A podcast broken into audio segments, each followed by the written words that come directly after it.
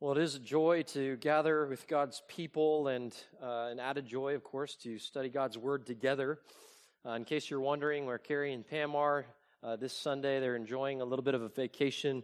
Um, long time planned out to California just to visit Nate and Brittany and see the grandkids there. So you can be praying for them, pray that they'll be refreshed in the Lord. But for our time this morning, um, and perhaps, Lord willing, next Sunday as well, I want to for our time in the Word, draw our attention then to a passage in the book of First Peter. So you can take your Bibles there and turn with me to First Peter, specifically chapter 4 this morning.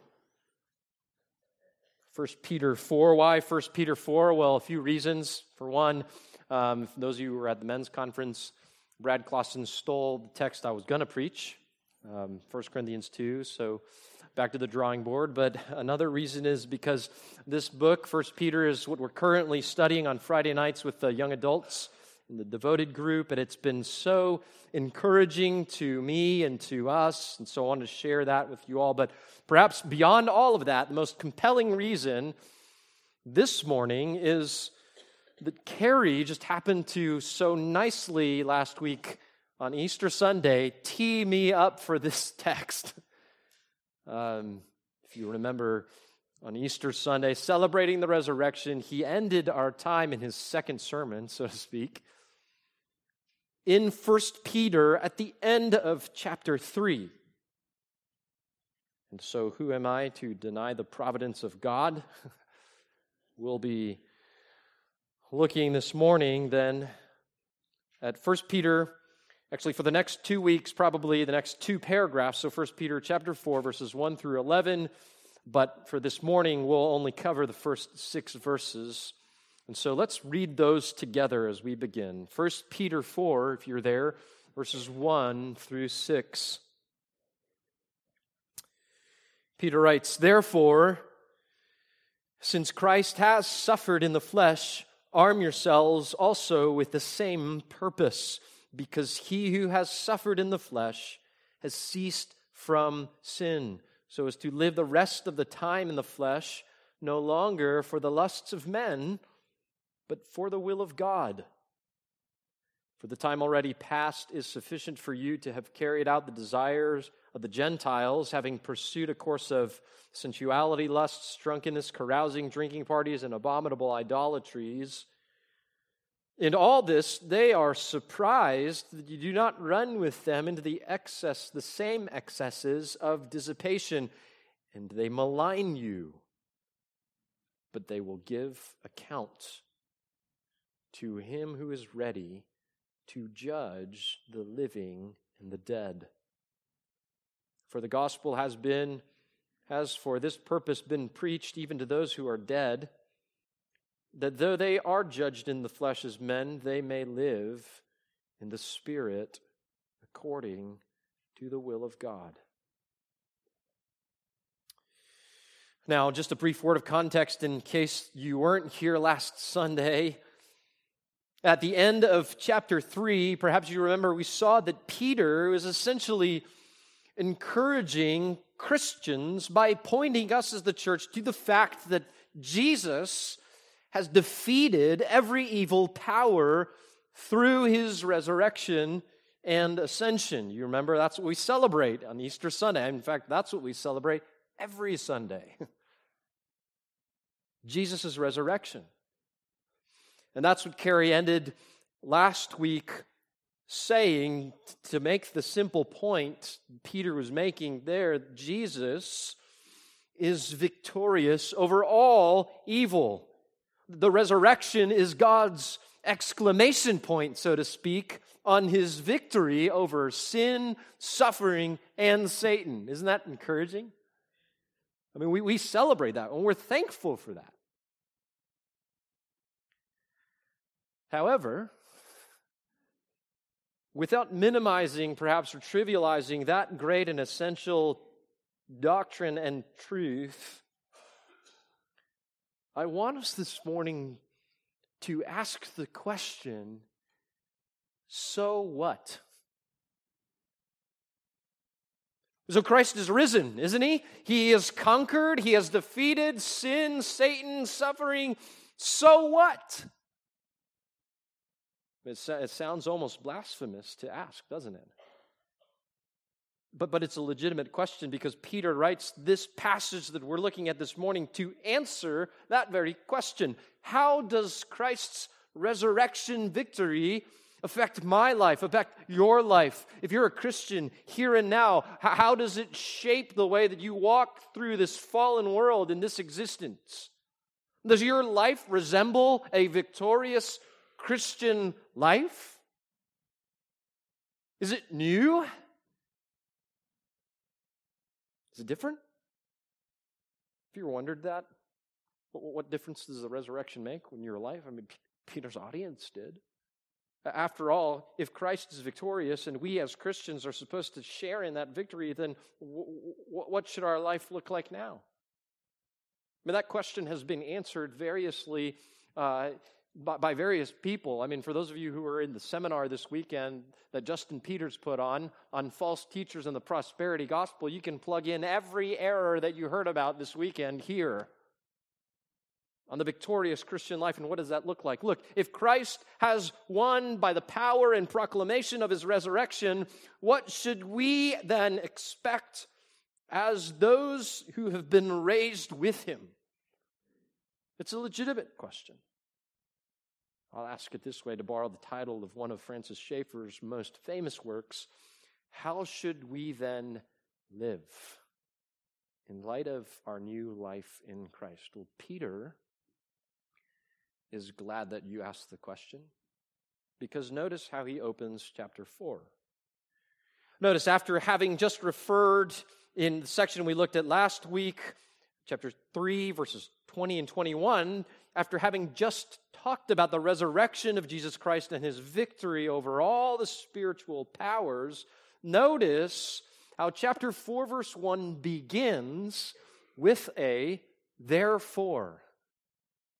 It begins with a therefore. In other words, Peter, now for two paragraphs, proceeds to tell us exactly how that resurrection victory should impact our lives here on earth in the flesh. And, and, and, and might we say it's not what we might expect. You see, Peter's view of the victorious Christian life is very different, we might say, perhaps than what many have imagined it to be. What we find out here is that Christ's victory, dear, dear Christian, if you're a believer, if you share in that resurrection power, does not mean that you can just sit back and do nothing. That's not how Peter paints the Christian walk here, the victorious Christian life. No, the victorious Christian life is not laziness, but readiness. And that is what governs this entire section that we'll be looking at first this morning and the next Sunday as well. But notice right out of the gate that the main verb here in 1 Peter chapter 4 verse 1 governs this entire paragraph, all 6 verses is actually a military term. It's a word that describes the actions one would take in preparation for war. Isn't that an interesting? Verse 1 Therefore, since Christ has suffered in the flesh, here it is arm yourselves, prepare yourselves, equip yourselves for battle, furnish yourselves for a fight, make yourselves ready with weapons. That, that's this word. It's related to the word that's often used literally of weapons or an instrument of war, both offensive and defensive. You perhaps remember the Gospel of John, chapter 18, verse 3, how the Roman soldiers came to take Jesus into custody, expecting that his disciples might resist with violence. You remember that account? How did they come? Not with pepper spray. They came armed to the teeth, the writer says there, with lanterns and torches and our word weapons. But lest we be mistaken, Remember 2 Corinthians 10, verse 4, Paul reminds us, though, that the weapons, our word here, of our warfare in the Christian life are not of the flesh, but divinely powerful. And in the same way, Paul would say in Ephesians chapter 6, perhaps in one of the most famous sections where this related word shows up, he commands us to, you remember, put on the armor of God. It's that same root word there. And so, Puritan John Gill writes, the apostle speaks to the saints. Listen, and he speaks to you this morning, Christian, as to soldiers who had many enemies to engage with and therefore should put on their armor and be in readiness to meet any attack upon them. That's what this passage is about. Are you ready? Are you prepared? Are you equipped? And again, this preparation here, though, has very little to do with literal swords and literal shields. So don't, don't walk away from this morning thinking, okay, Pastor Kevin told me to go buy a gun. I'm going to go buy a gun. It might be helpful to have, but that's not what this passage is commanding you to do. Peter is talking about mental and spiritual warfare. Notice, look at the text. He writes, Arm yourselves also with what? With the same purpose. Now, the word here for purpose is a word that refers to someone's mental resolve to do something. It is that language the Bible uses of conviction. It's the language of intention that begins in your mind. I love this. It's actually the word found in Hebrews 4, verse 12. Anybody know it? For the Word of God is able to discern between the thoughts, and here it is, intentions of the heart. It refers to what we have then purposed and resolved in our hearts to do. Therefore, Peter then put plug that into this passage is calling us as Christians because of the resurrection. In light of your new life in Christ he's calling you to prepare. You can't sit back you can't be mentally lazy. He's he's saying gird up the loins of your mind. He's already said that. Chapter 1 verse 13 prepare yourself with a wartime mentality arm your minds to the teeth. Notice, though, once again, how, how that mentality then is specifically described here. Notice, specifically, our mentality should be, Peter includes here this little word, the same. You see that? The same mental resolve as who? Jesus. You are to have, then, you are to equip yourself the same resolve that Jesus had while he was here on earth in the flesh. So, what weapons did Jesus carry around? That is what we're to resolve ourselves with, to fortify ourselves with. And what was Jesus mentally prepared to do when he came in his incarnation? Jesus prepared. Are you ready for this? To suffer. To suffer. So let me pause here then and ask the obvious question Where does suffering fit in to your conception, beloved, of the victorious Christian life? Does it have a place? Do you have a category for that? Because the Bible clearly does. Beloved, Isaiah 50, verse 7 says that Jesus set his face like flint for suffering. That's the language of mental resolve. Philippians chapter 2, no less, says that it was a specific kind of attitude. It was a specific kind of mentality. It was a specific resolve that led Jesus to humble himself by becoming obedient to the point of death, even death on a cross. And then, more than once in the Gospels, did Christ make clear to his disciples that he had come specifically to die.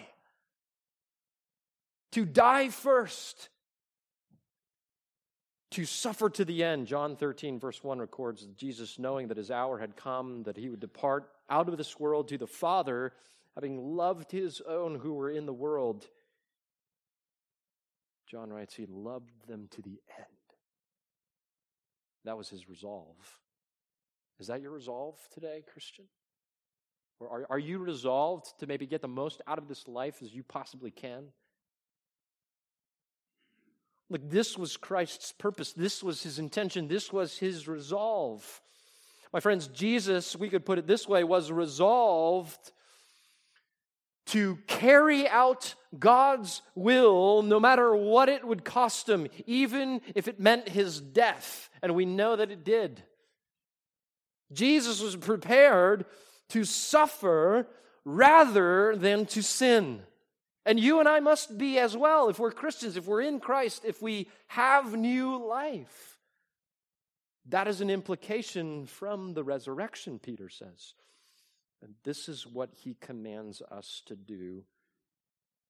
We must have the same conviction that Jesus had when he was here on earth. We must fortify our minds with the thought that it is better to die in God's will than to live in compromise.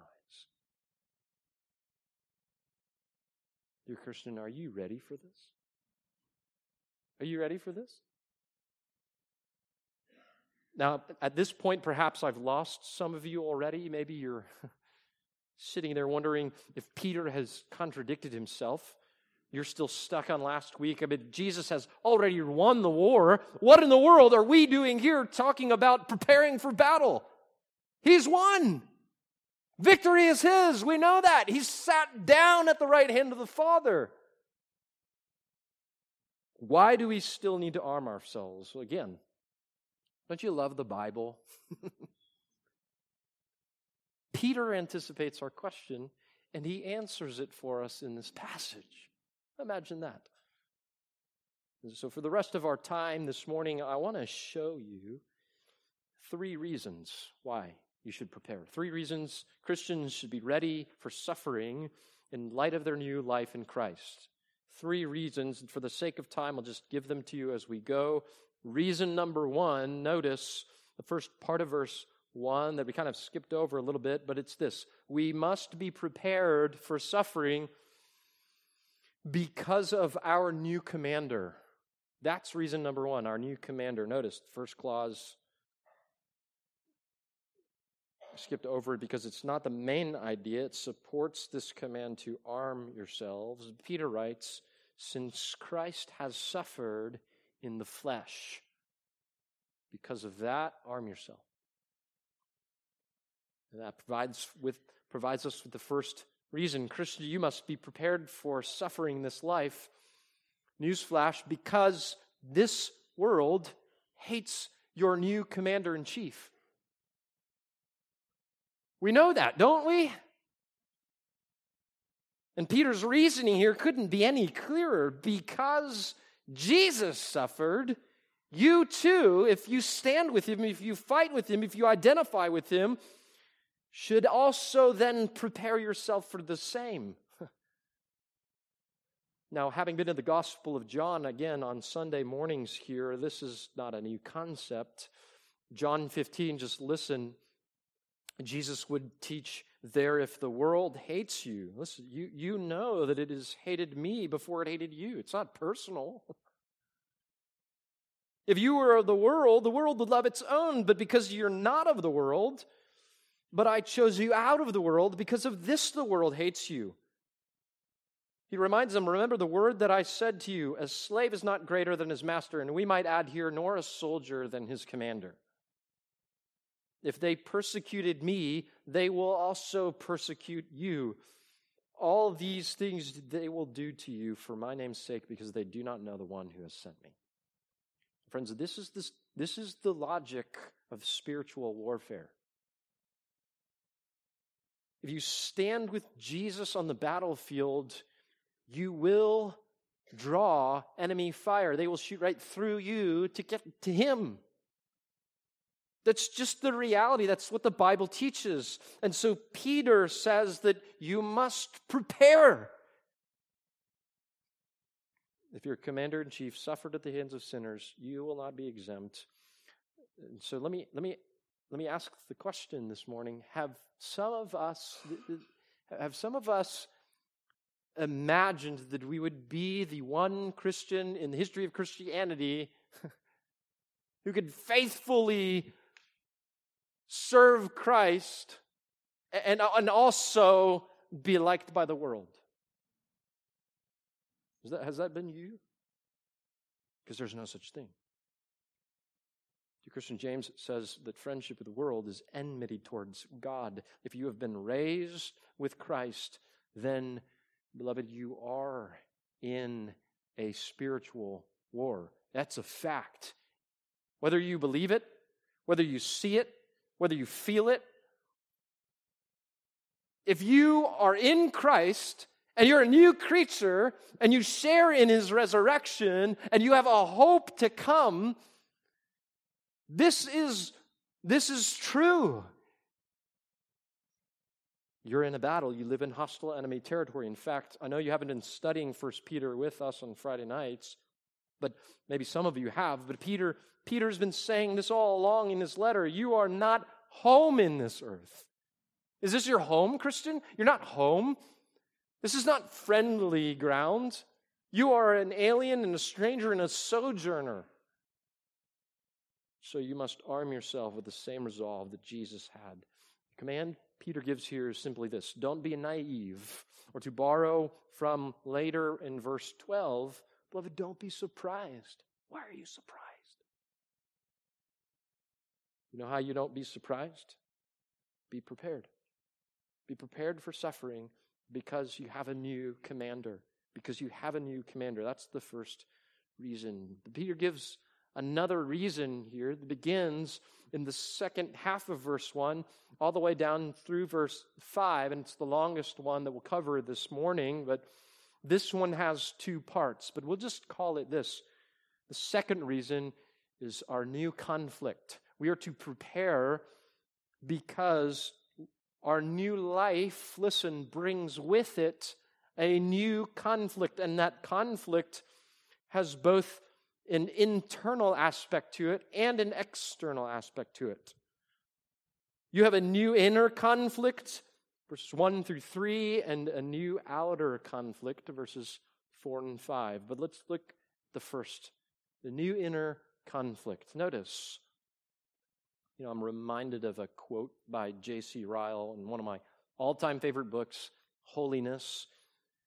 It sits above my desk, actually. It's, he, he writes this A true Christian is one who has not only peace of conscience, but war within.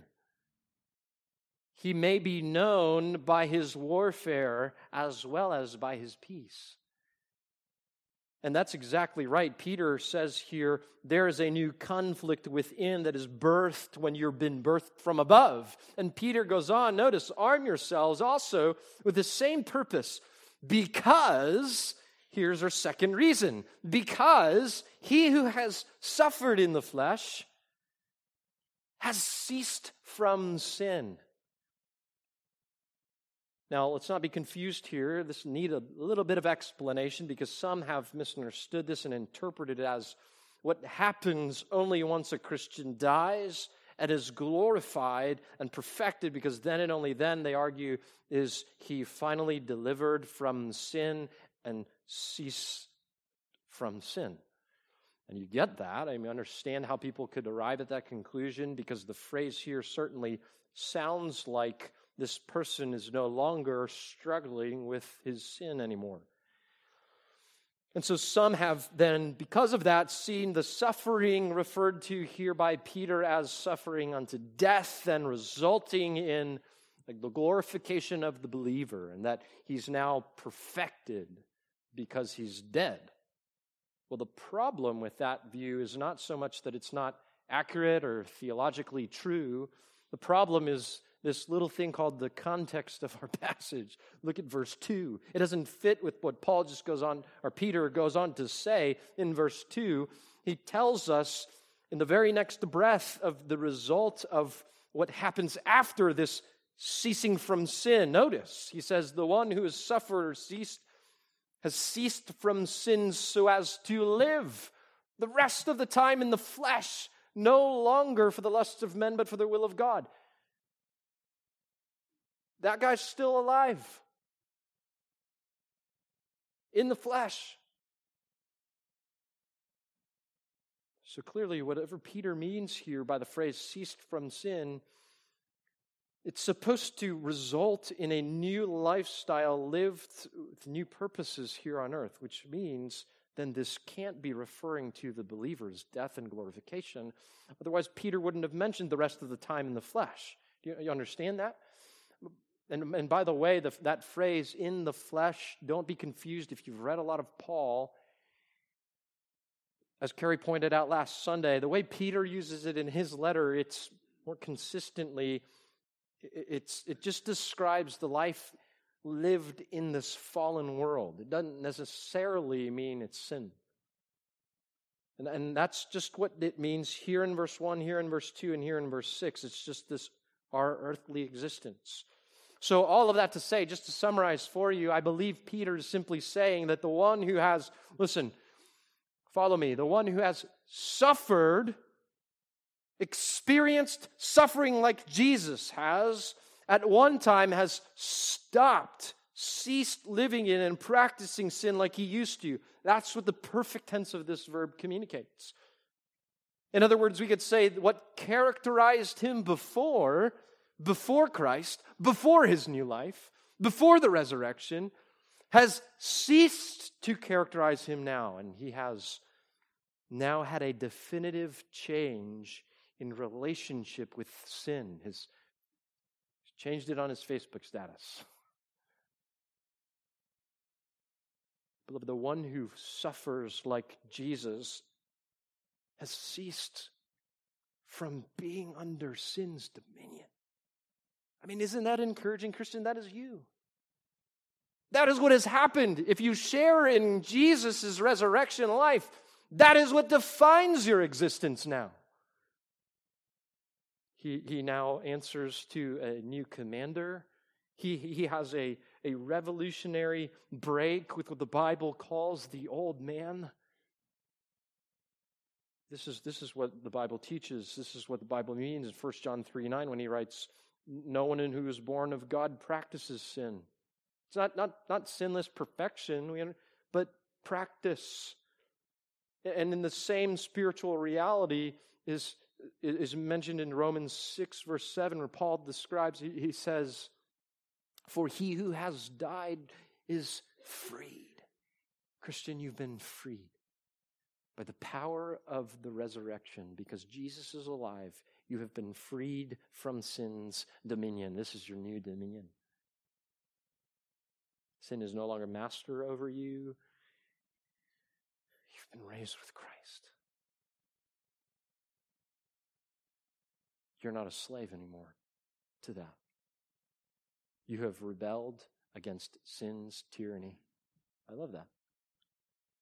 This, this is the new Christians, the new inner conflict because we have been delivered from the power and the practice of sin. You know, maybe we're helped by Puritan John Gill when he writes this and, and, and helps us just kind of clarify what, what is meant here in this new dominion. But he says, such a man has ceased from sin, not from the being and indwelling of it in him, nor from the burden of it on him, nor from a continual war with it in him, nor even from slips and falls by it or into it. But here's what he's been freed from. But as from the guilt of it and the obligation to punishment by it through the death of Christ, so from the servitude and dominion of it. Maybe Sinclair Ferguson is easier to understand here. He writes in The Christian Life the Christian has died to sin. This does not mean that sin has died in him. It remains, and it is still sin. But what has changed is not its presence within our hearts, but its status. It no longer reigns. And our relationship to it, we're no longer its slaves. Isn't that great? Christian, you have the power to say no. You have a new conflict. This new internal conflict is characterized by this new dominion, but now evidenced, notice, by a new desire. Look at verse 2.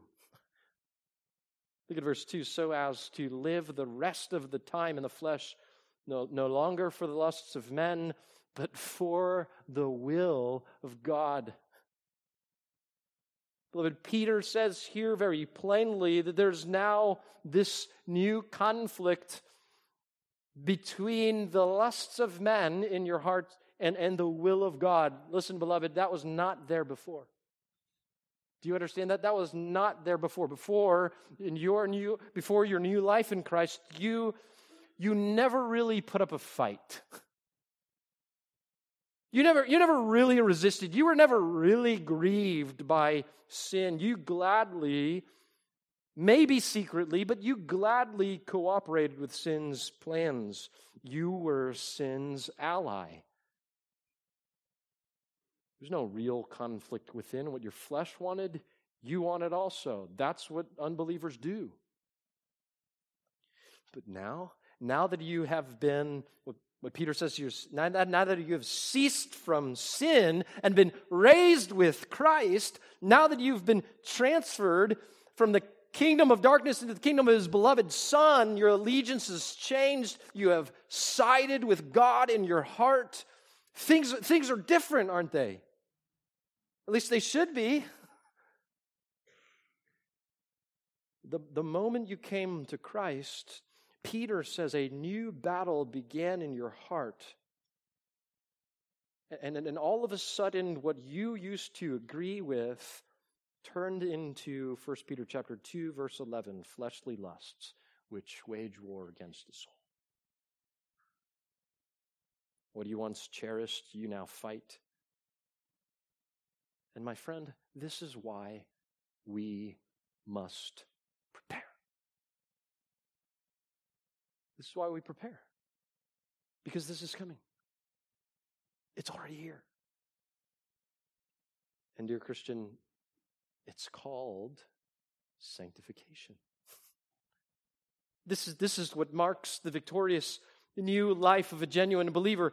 There is now there is now a struggle. Look, don't be discouraged by that. Be encouraged. There's a struggle. You used to lay down. Now you fight. Don't be dismayed. Rejoice if your heart struggles when you see sin. It is evidence that victory is at hand because of the resurrection. Don't, Look, this happens all the time. Don't be discouraged by that, that, that, that it troubles you. What a, what a grace. Don't put your weapons down, pick them up. Strengthen the hands that are weak and the knees that are feeble. Rise up with renewed vigor and put to death the deeds of the body. Because you can. You can now. Thank God for that. The moment you ceased from sin, you declared war on the old man. But notice, notice how this new internal conflict is marked not only by a new dominion and this new desire, but also a new direction. Verse 3, I love this. It doesn't leave you where you are. Verse 3, it changes the course of your life. For, for the time already past is sufficient for you to have carried out the desire of the Gentiles, having pursued, there's the direction language, a course of sensuality, lusts, drunkenness, carousing, drinking parties, and abominable idolatries. Now, literally, the text reads sufficient time has passed for you to have accomplished these things. You know what Peter's saying there? Simply, you've, you've, you've wasted enough time. You've wasted enough time pursuing those things. You've wasted enough time walking in this direction. You know what you need to do? Turn around. Don't keep going. Go that way. You've, you've had your fill prior to Christ of sin, and it is more than enough for a lifetime.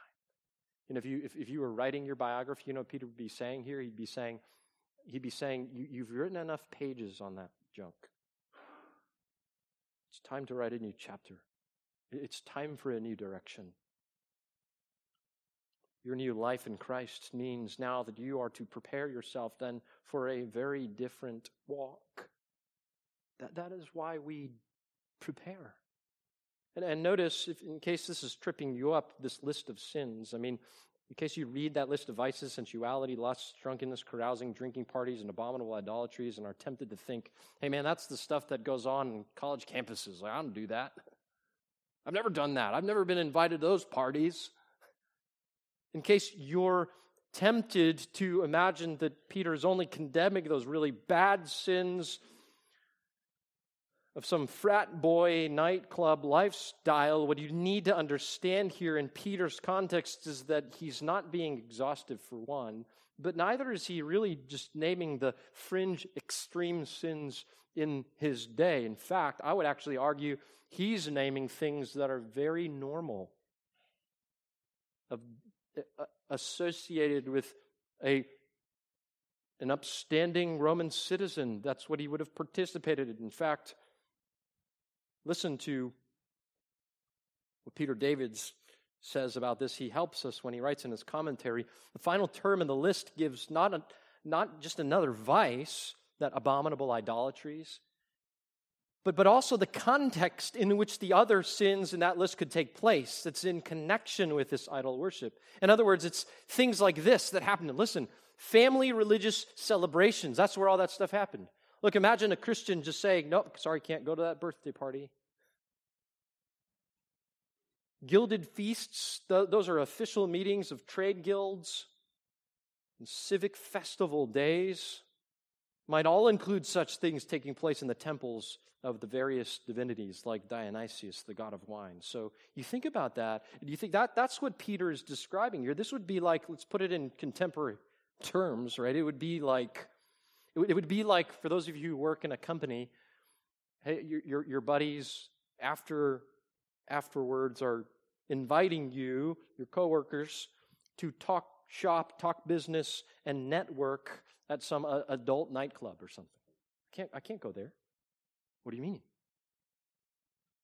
Or you're being asked to participate and to affirm some diversity training for LGBTQ people at your job. This is what we're talking about. That's, that's what Peter has in mind in this list. And so he's not describing just the fringes of pagan society, things that even moral unbelievers would, would would shy away from. That's not what he's talking about. This is normal. This would have characterized a respected, upstanding member of Roman society, these things.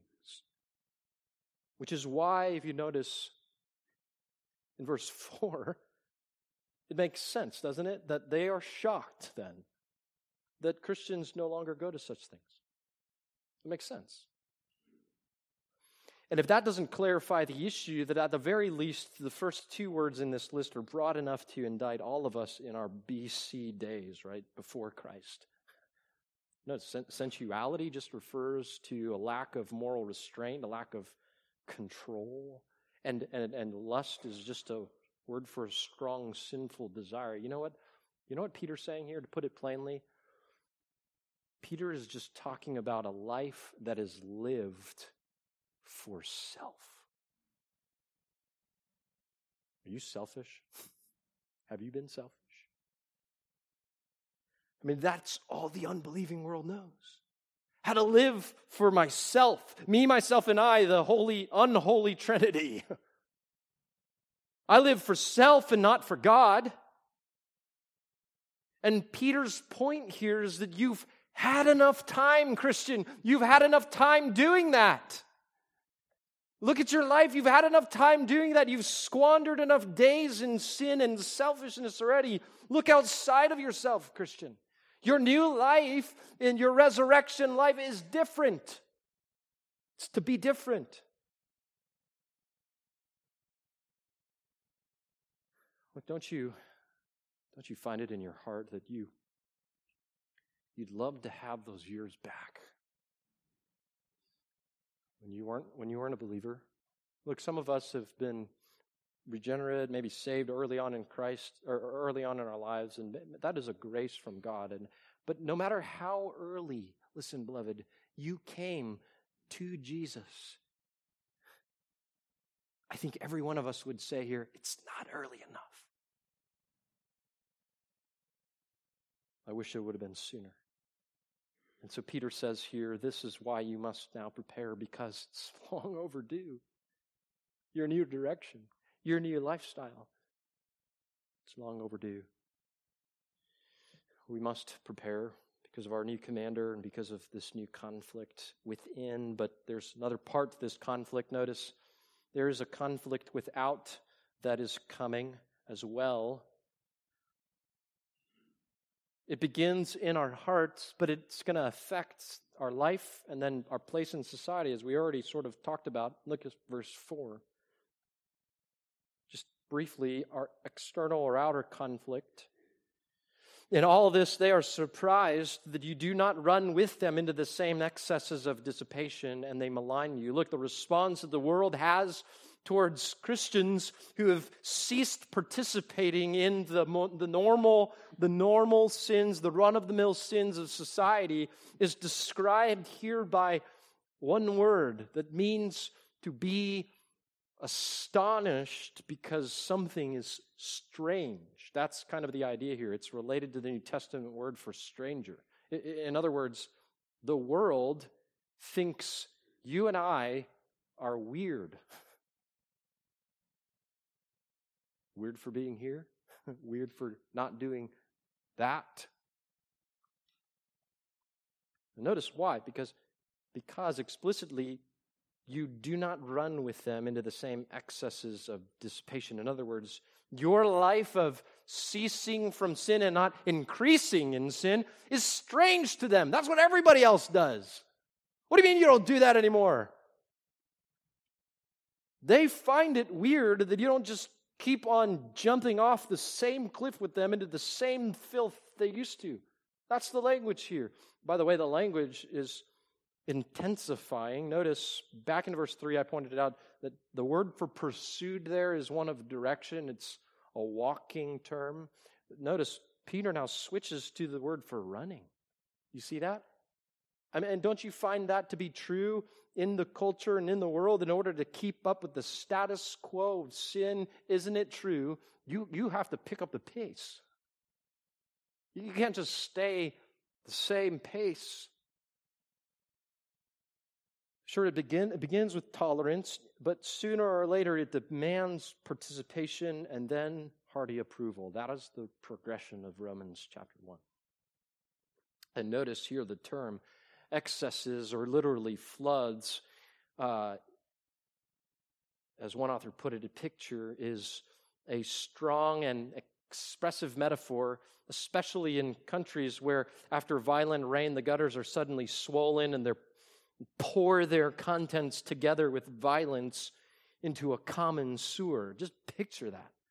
Peter paints that picture of, listen, people who it's crazy.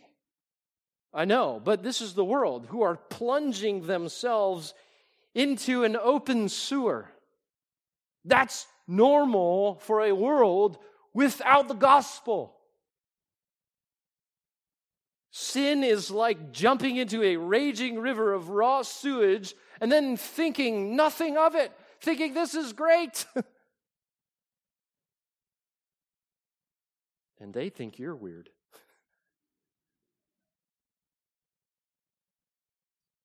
But look, more than thinking you're weird, Peter says here, do you notice they malign you? They malign you. The world finds weird, they eventually attack. But Peter reminds us very quickly look at verse 5 that their actions and their words and their lifestyle are not without consequence but they will give an account to him who is ready to judge the living and the dead. It's a play on words here. In fact, back in chapter 3, verse 15, Christians were told to be ready to give an account for the hope of the gospel within them. Here, God is said to be the one ready to judge those who will give an account to him for how they lived. My friend, are you prepared for that? Are you ready for that?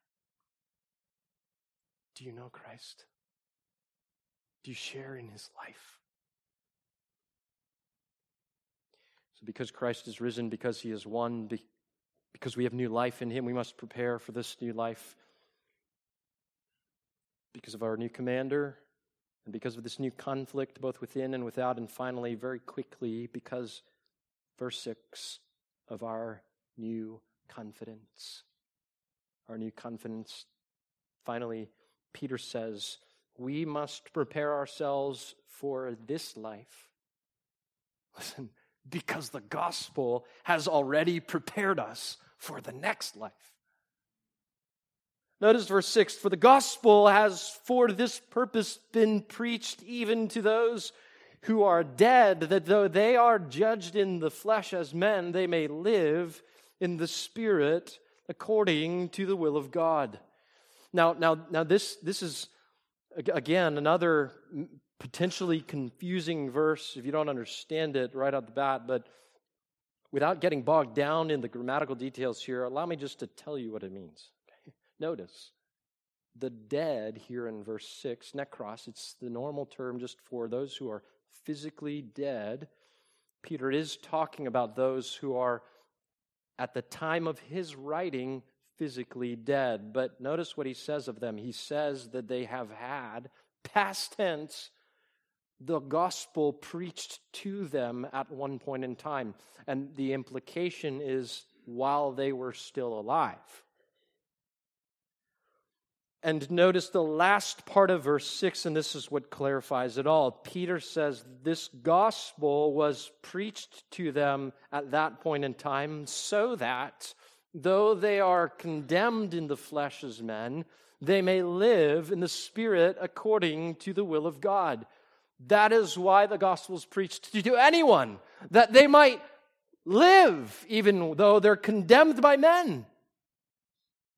The, the text originally literally reads so that the one, on the one hand, they were condemned by human standards while in the flesh, while on the other hand, they now live by God's standard in the Spirit. See, from man's perspective, while these Christians who died, suffered, were condemned, torn limb to limb, condemned in a, maybe in a court of law, maybe martyred in this life, in the flesh, on this earth. Peter says, though that's what they experienced while they were alive, in the flesh, from God's perspective, though they're now physically dead to the world, to God, they're alive.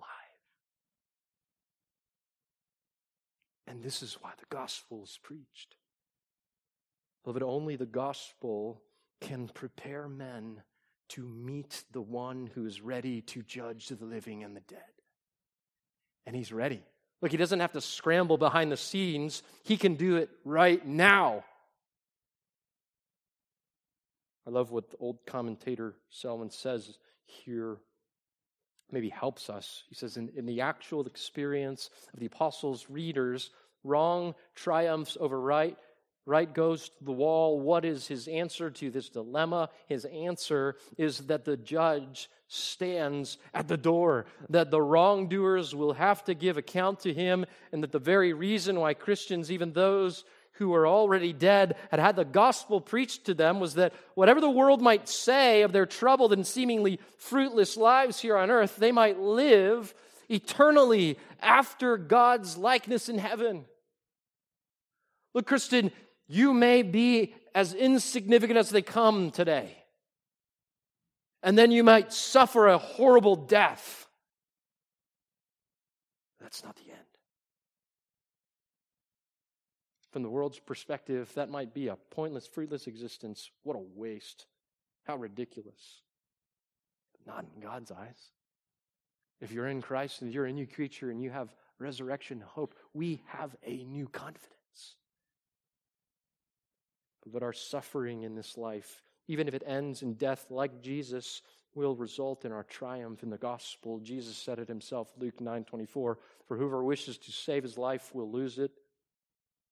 But whoever loses his life for my sake, he is the one who will save it. What is the point? So then let us prepare now. Let us prepare in this life to, to suffer. It's okay.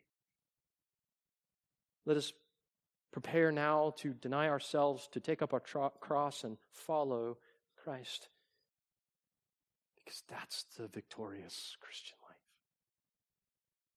That's the victorious Christian life. And one day, beloved, as the old hymn declares, when this poor, lisping, stammering tongue, when this body lies silent in the grave, and then a nobler, sweeter song and existence will sing God's power to save. Be alive. That's why we must prepare. We'll look at how next time, but the victorious Christian life is a life of readiness. Beloved, are you ready? It's, it's a life of readiness for suffering. Again, next time we'll see it's a life readiness for service also.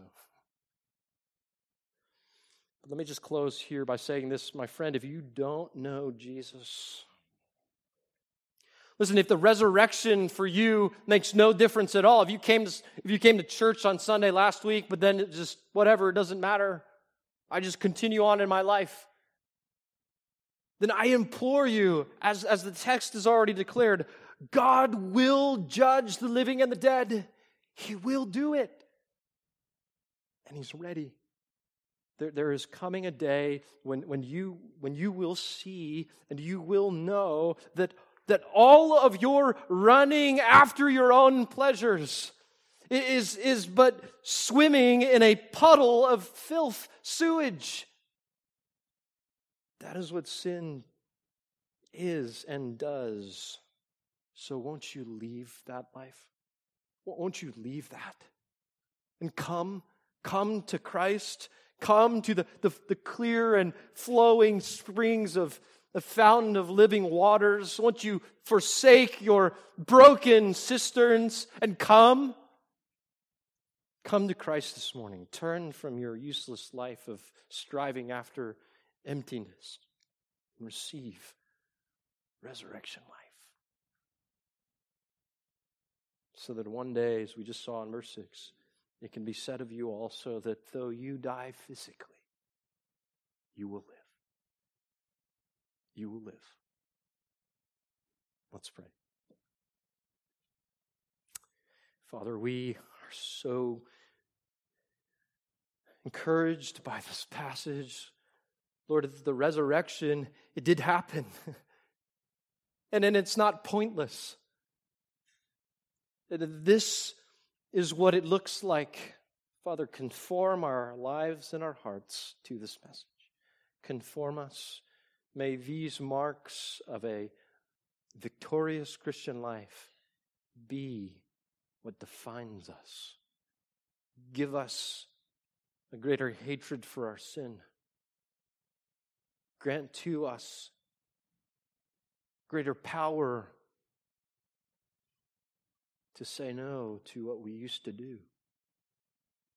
Help us to walk as we continue in this fallen world. Father, for those who don't know you, we pray that you would open their eyes to see that the life that they now live pursuing their own things it's vain and it'll be gone in a moment and one day they'll stand before you who's to judge the living and the dead and they will have no answer they will have no answer for the fact that they spent their entire life swimming in that which is vain.